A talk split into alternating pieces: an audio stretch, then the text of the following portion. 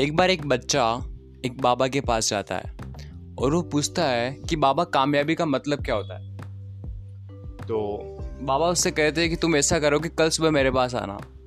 तो बच्चा कल सुबह बाबा के पास जाता है और बाबा उसे एक नदी के पास लेके जाते हैं। नदी के पास ले जाते हुए बाबा उसका बाबा एकदम से उसके बाल पकड़ लेते हैं, बाल नोच के उसको पानी में डुबो देते हैं और जैसे ही उस बच्चे को उस पानी में डुबोते हैं बच्चा तड़पने लग जाता है, बच्चा झटपटाने लग जाता है। फिर क्या होता है, थोड़ी देर बाद वो वापस उसको ऊपर खींचते हैं और नीचे डाल देते हैं। ऐसा तीन चार बार होता है और फाइनली जब वो उस बच्चे को बाहर निकालते हैं तो बच्चा बोलता है कि बाबा आप पागल हो चुके थे, मैंने आपसे कामयाबी का मतलब पूछा था और आप मुझे आप मेरा मर्डर करने की कोशिश कर रहे थे।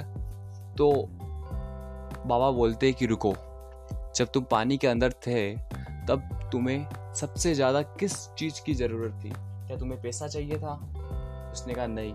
क्या तुम्हें गाड़ी चाहिए थी? उसने कहा नहीं। क्या तुम्हें कुछ और चाहिए था? उसने कहा नहीं बाबा, मुझे सांस चाहिए थी।